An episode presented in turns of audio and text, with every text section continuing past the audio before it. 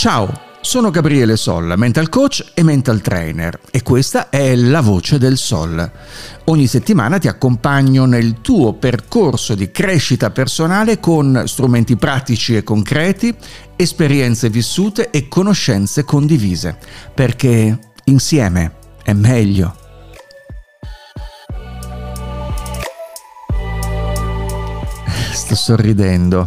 Sto sorridendo perché mentre stavo per iniziare a parlare, a registrare questo podcast, dal vicino di ufficio è emerso un suono di un trapano e stavo per ricordarti il titolo di questo podcast, che è Impara a lasciare andare.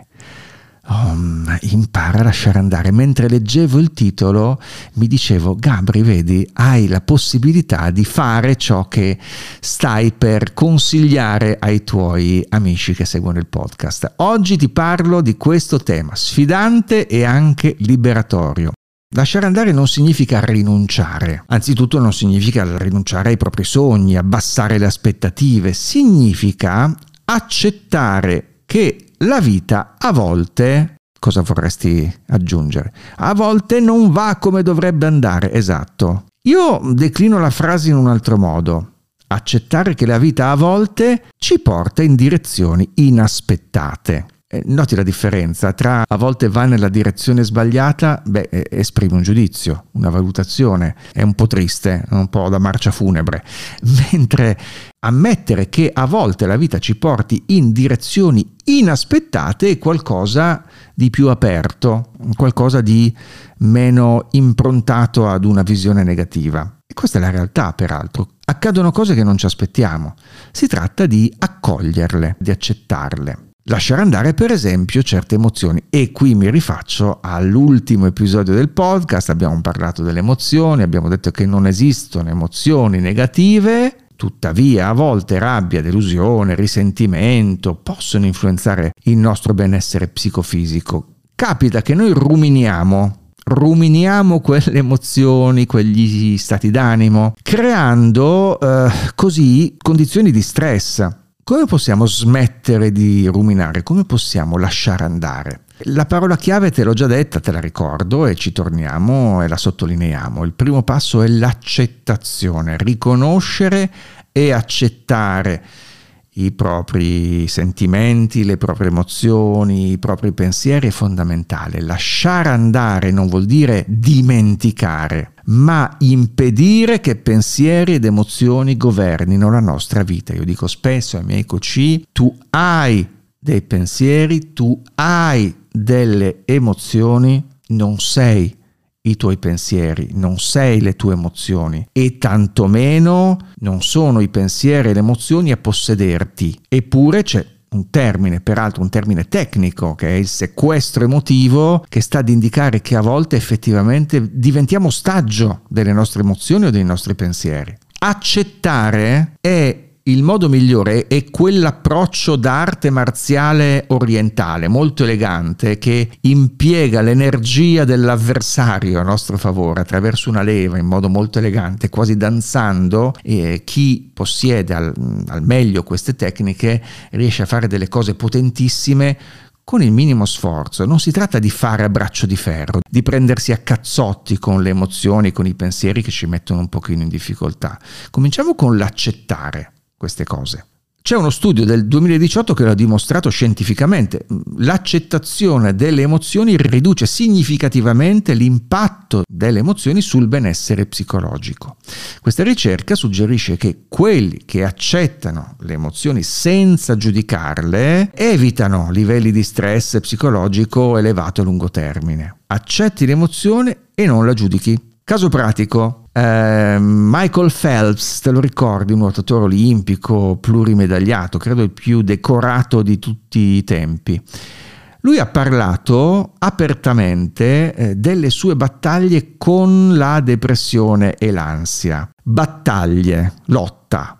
Però nella sua narrazione ad un certo punto cambia terminologia e dice: parte del mio processo di guarigione è venuto grazie alla capacità di accettare e affrontare le mie emozioni piuttosto che reprimerle, ignorarle, piuttosto che rigettarle. Quindi l'accettazione è il primo atto che porta successivamente a lasciare andare, possibilmente senza passare dal giudizio, ma attraverso un processo di consapevolezza, domandandosi, e ne abbiamo già parlato nel passato episodio, che cosa mi sta comunicando questo malessere, da dove proviene questo malessere.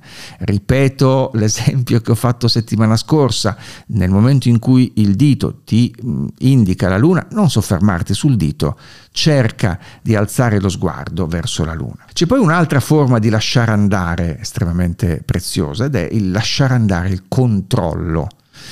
Quanto ci piace. Alcuni poi sono proprio maniaci del controllo, Io sono un po' così, ti confesso. Il concetto di controllo è un concetto sempre più attuale, sempre più pressante nel mondo del business, nel mondo dello sport in generale. Chi è chiamato a performare ad alto livello considera il controllo e dagli torto. C'è un fondo di verità, qualcosa di fondamentale. Nel mondo sportivo, imprenditoriale e manageriale, il controllo spesso è visto come un pilastro del successo. C'è però una linea sottile tra controllare la propria vita e, ascolta bene, essere controllato dalla necessità di controllo. E qui ti invito, se ti va, a riprendere, non ricordo il numero dell'episodio, ma pochi episodi fa abbiamo parlato per esempio della gestione del tempo, dell'organizzazione. Ecco, ci sono delle tecniche, dei metodi, vatti a risentire quell'episodio se vuoi, che ti consentono di dirottare il tuo controllo all'interno di protocolli, di processi, di contenitori che possono un po' alleggerire questo senso, quest'ansia da controllo. Devo avere tutto ben presente nella mia mente, sulla mia scrivania, eccetera, eccetera, eccetera. Svariati studi dimostrano che il bisogno eccessivo di controllo aumenta i livelli di ansia e diminuisce la capacità di adattamento. In poche parole, l'eccesso di controllo, anziché accrescere le nostre performance, le ostacola. Lasciare andare il controllo significa accettare che non possiamo prevedere ogni esito. A volte dobbiamo fidarci del processo. Questo vuol dire non avere piani? Vuol dire non avere obiettivi? Assolutamente no, vuol dire essere aperti a percorsi alternativi e a soluzioni creative. Rilasciare la leva del controllo ogni tanto ci permette di osservare la cosa con uno sguardo un po' più creativo, mettendo un pochino più in discussione quanto precedentemente previsto, pianificato, perché quello può essere il momento in cui apportare delle modifiche funzionali. A volte nelle organizzazioni queste modifiche si chiamano delega. Immagina il manager che ha la smania del controllo assoluto, deve sapere tutto quello che accade intorno a lui, al di sotto di lui, al di sopra di lui, eccetera, eccetera. Se non delega, se non impara a delegare, che non vuol dire non controllare più, vuol dire controllare con la collaborazione di altri di cui ti fidi, rischia di perdere totalmente la sua centratura e quindi rischia di non esercitare per nulla in modo sereno, efficace e proficuo il controllo a cui tanto tiene. C'è un altro lasciare andare molto molto prezioso: lasciare andare il passato nella vita personale, nella vita professionale. Il passato ha sempre una presa forte su di noi. Che si tratti di un fallimento o al contrario di un successo, rimanere ancorati al passato ci impedisce di vivere pienamente il presente e di pianificare il futuro. Io conosco persone che vivono nel passato, persone che in ogni istante della loro vita si rifanno, tanto poco, ma generalmente con una certa costanza, a quello che è successo ieri, l'altro ieri, ai ricordi, alle esperienze. Abbiamo sempre fatto così. Frase estremamente frequente nelle aziende, per esempio. Ma abbiamo sempre fatto così. Detto in un'epoca di trasformazioni come questa, è un'autocondanna. Nel piccolo delle nostre esperienze quotidiane, rimuginare sul passato influenza negativamente la nostra capacità di osservare le cose per come sono realmente e quindi di prendere decisioni e di sperimentare al meglio il presente. Il nostro cervello, peraltro, ha una capacità straordinaria di adattarsi, di crescere attraverso le esperienze. Si chiama neuroplasticità questa cosa. Se noi restiamo ancorati a cose già fatte, già andate, appartenenti appunto al nostro passato, ad esperienze che magari sono state illuminanti, bellissime, meravigliose, impediamo al nostro cervello di procedere, non ci muoviamo più, restiamo lì.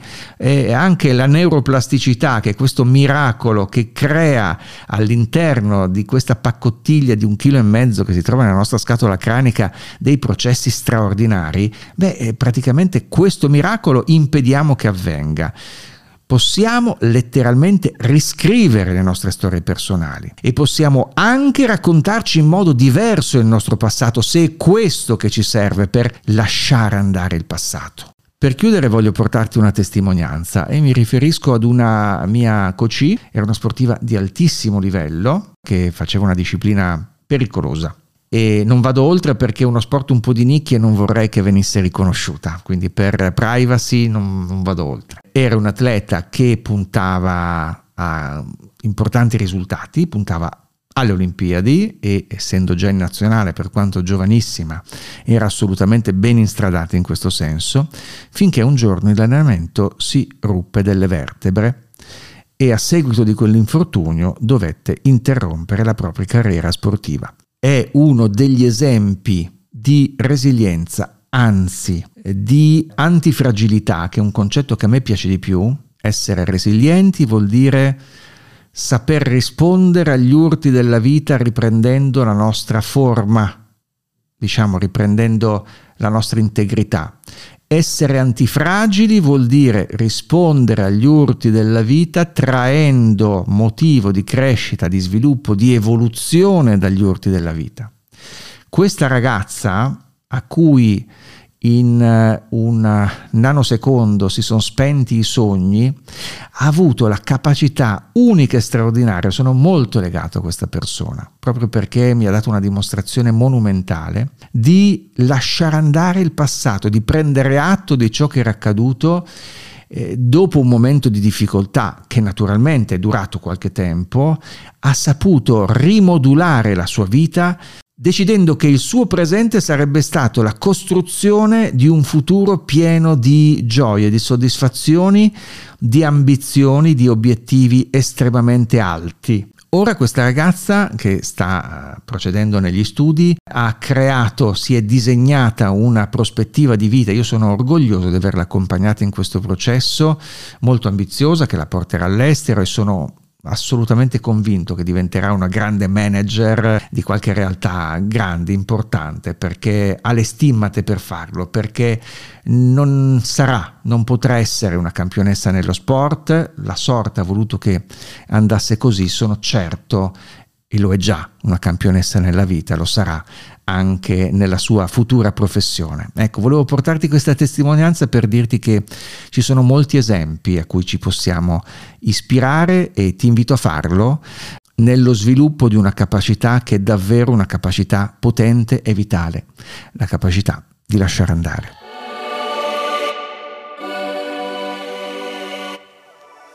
Questo podcast è realizzato con passione e tanto impegno. Se lo vuoi supportare, condividilo e lascia una recensione su Spotify o iTunes.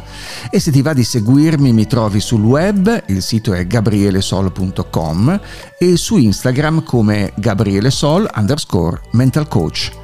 Ci ritroviamo settimana prossima. A presto!